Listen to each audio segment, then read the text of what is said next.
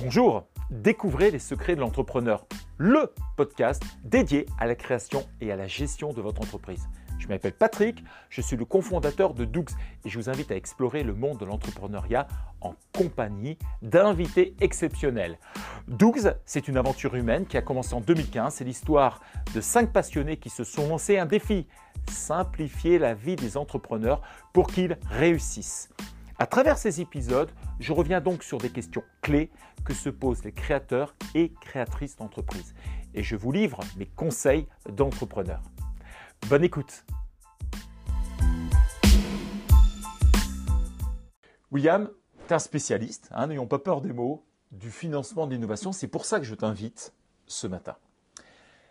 Écoute, Lorsqu'on parle d'innovation, on a toujours l'impression euh, que euh, c'est pour euh, financer des projets qui vont aller sur Mars ou sur Vénus ou, ailleurs, ou des trucs contre des virus ou autre chose. Est-ce que c'est ça l'innovation? Alors l'innovation, elle est très large. Elle concerne potentiellement toutes les entreprises dans la mesure où, à partir du moment où une société engage des moyens pour développer un nouveau produit, un nouveau service, mettre en place de nouveaux procédés, elle va être qualifiée d'entreprise innovante. Donc, faire de l'innovation ne signifie pas inventer quelque chose de nouveau complètement. Hein, c'est pas. Euh, pas que. Il y a l'innovation de rupture qui va concerner des projets très disruptifs qui vont faire avancer ce qu'on appelle l'état de l'art, l'état des connaissances. Et on a aussi l'innovation incrémentale qui va être l'amélioration de technologies existantes. On peut prendre l'exemple de la comptabilité.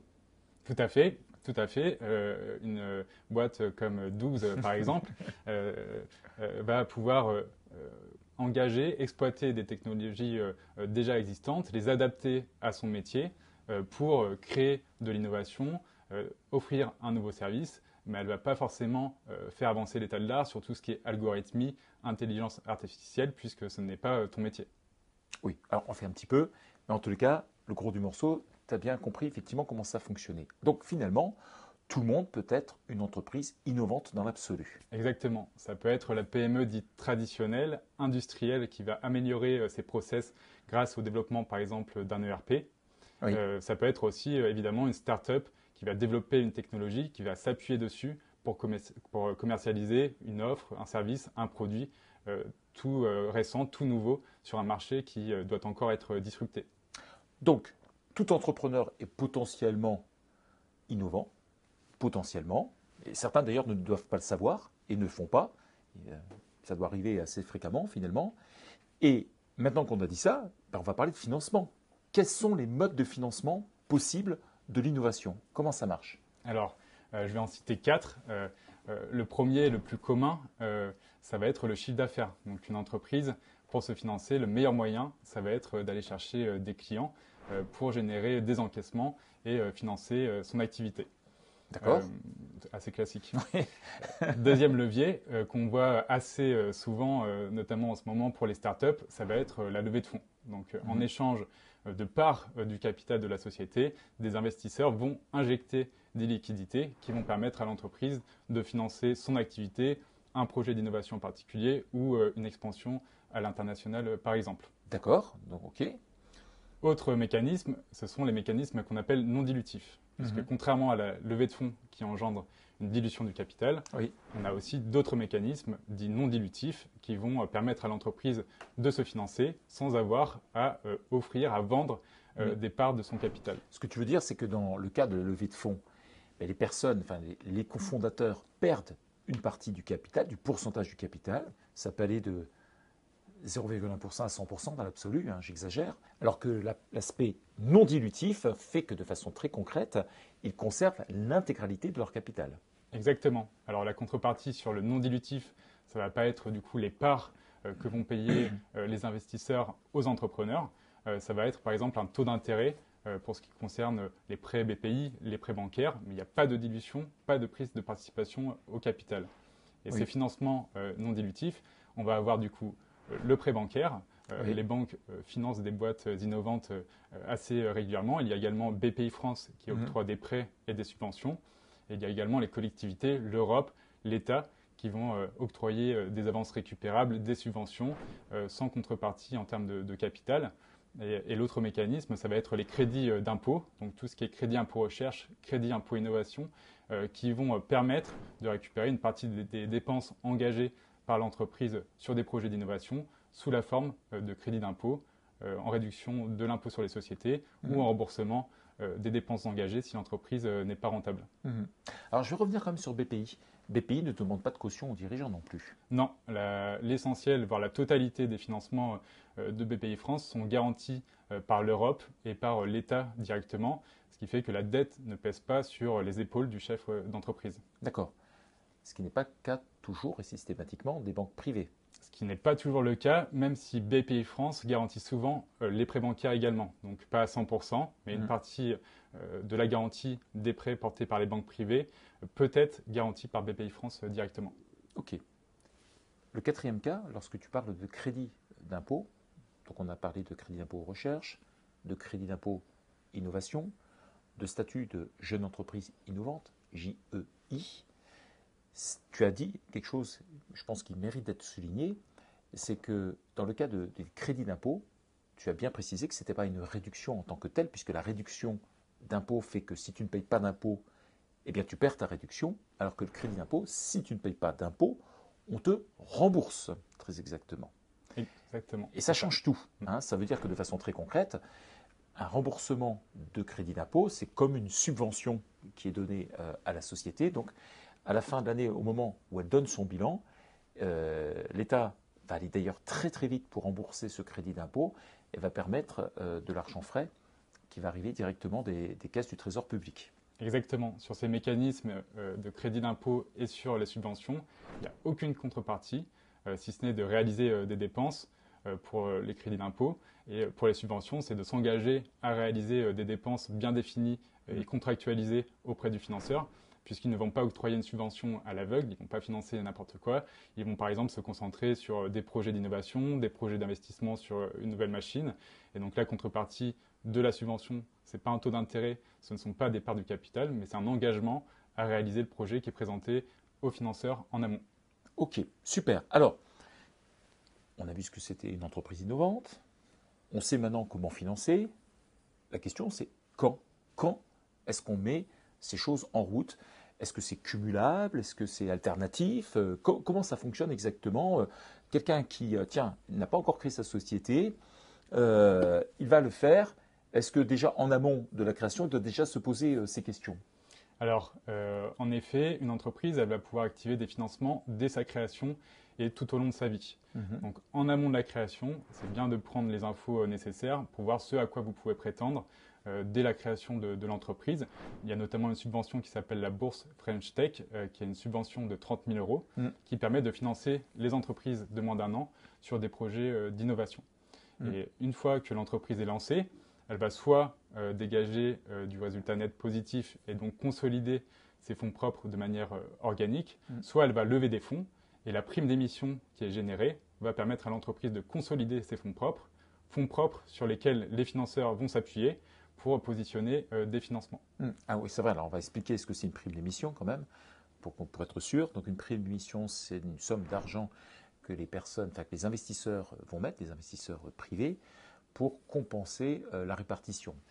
pour simplifier, si quelqu'un a créé une société à 100 euros et que quelqu'un apporte 1 million d'euros, on va considérer que s'il voulait prendre 50% du capital, eh bien c'est un million, il y aura 100 euros de capital et le reste sera une prime d'émission telle façon à ce que la personne qui est associée là, initialement ne soit pas euh, complètement euh, euh, mangée. Bon, ça c'est un point important, effectivement, et ce que tu disais, c'est que la prime d'innovation plus le capital, ben, ça représente tout ça, les capitaux propres, sur lesquels BPI va pouvoir refaire ses calculs. C'est la raison pour laquelle quelqu'un qui fait une levée de fonds peut avoir du coup plus d'argent venant de la part de BPI. Exactement. Et donc il y a BPI qui s'appuie sur cette structure-là, mais aussi les régions qui ont mmh. parfois des dispositifs en propre.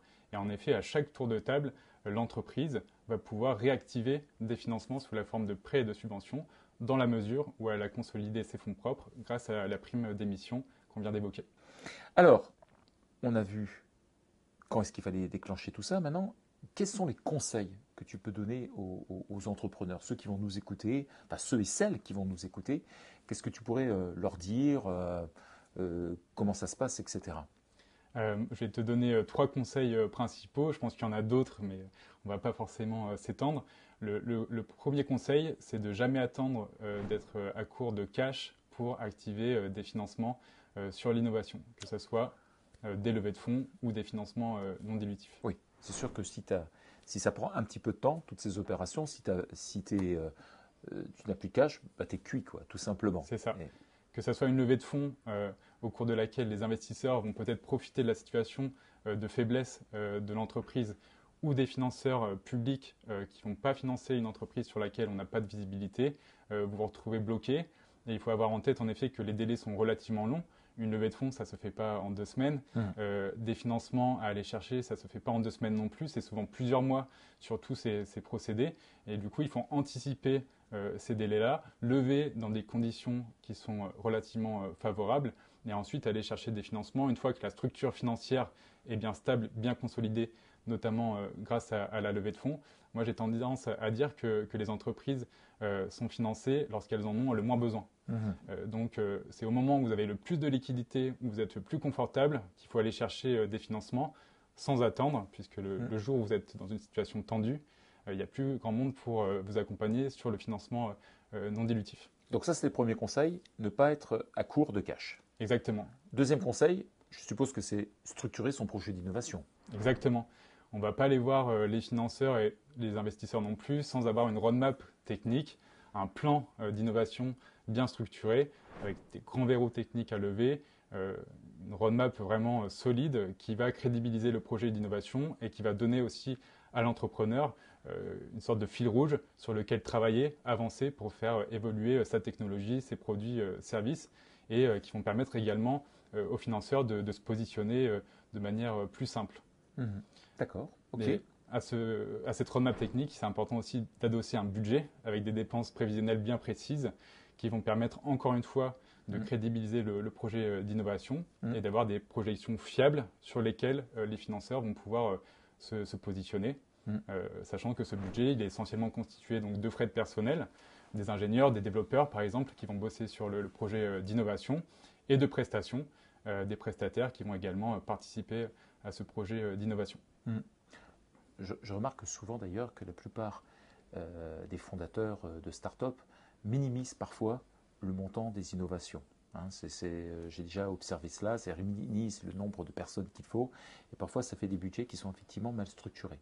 Exactement. Un troisième conseil à donner peut-être sur, euh, allez, je devine, le dilutif, c'est ça Exactement. Euh, alors, hyper important pour les entrepreneurs, euh, c'est de maximiser le non dilutif. Parce mmh. que tout ce que vous allez aller chercher sous la forme de prêts, de subventions, de crédits d'impôt, c'est autant de liquidités qui vous permettent de développer votre entreprise sans diluer votre capital.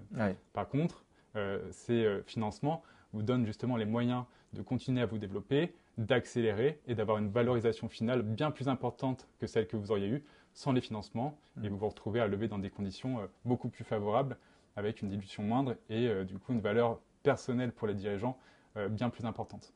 Aux États-Unis, ils disent que l'argent est quelque chose de temporaire alors que la perte du pouvoir dans une assemblée générale ou dans la répartition du capital, c'est définitif. Hein. Donc je pense effectivement que tu as bien fait de pouvoir le mentionner. Exactement.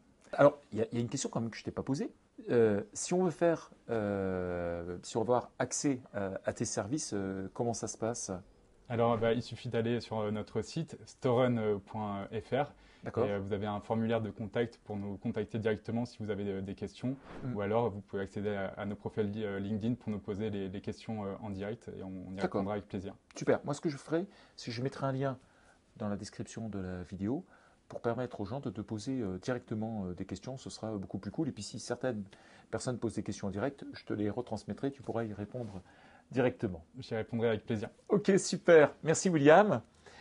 Merci à vous tous, merci à vous toutes d'avoir suivi ce talk show. Je vous souhaite une excellente journée. Je vous dis à très bientôt, soit sur YouTube, soit dans les webinars qu'on fait tous les jours, soit directement sur notre site dux.fr. À très vite.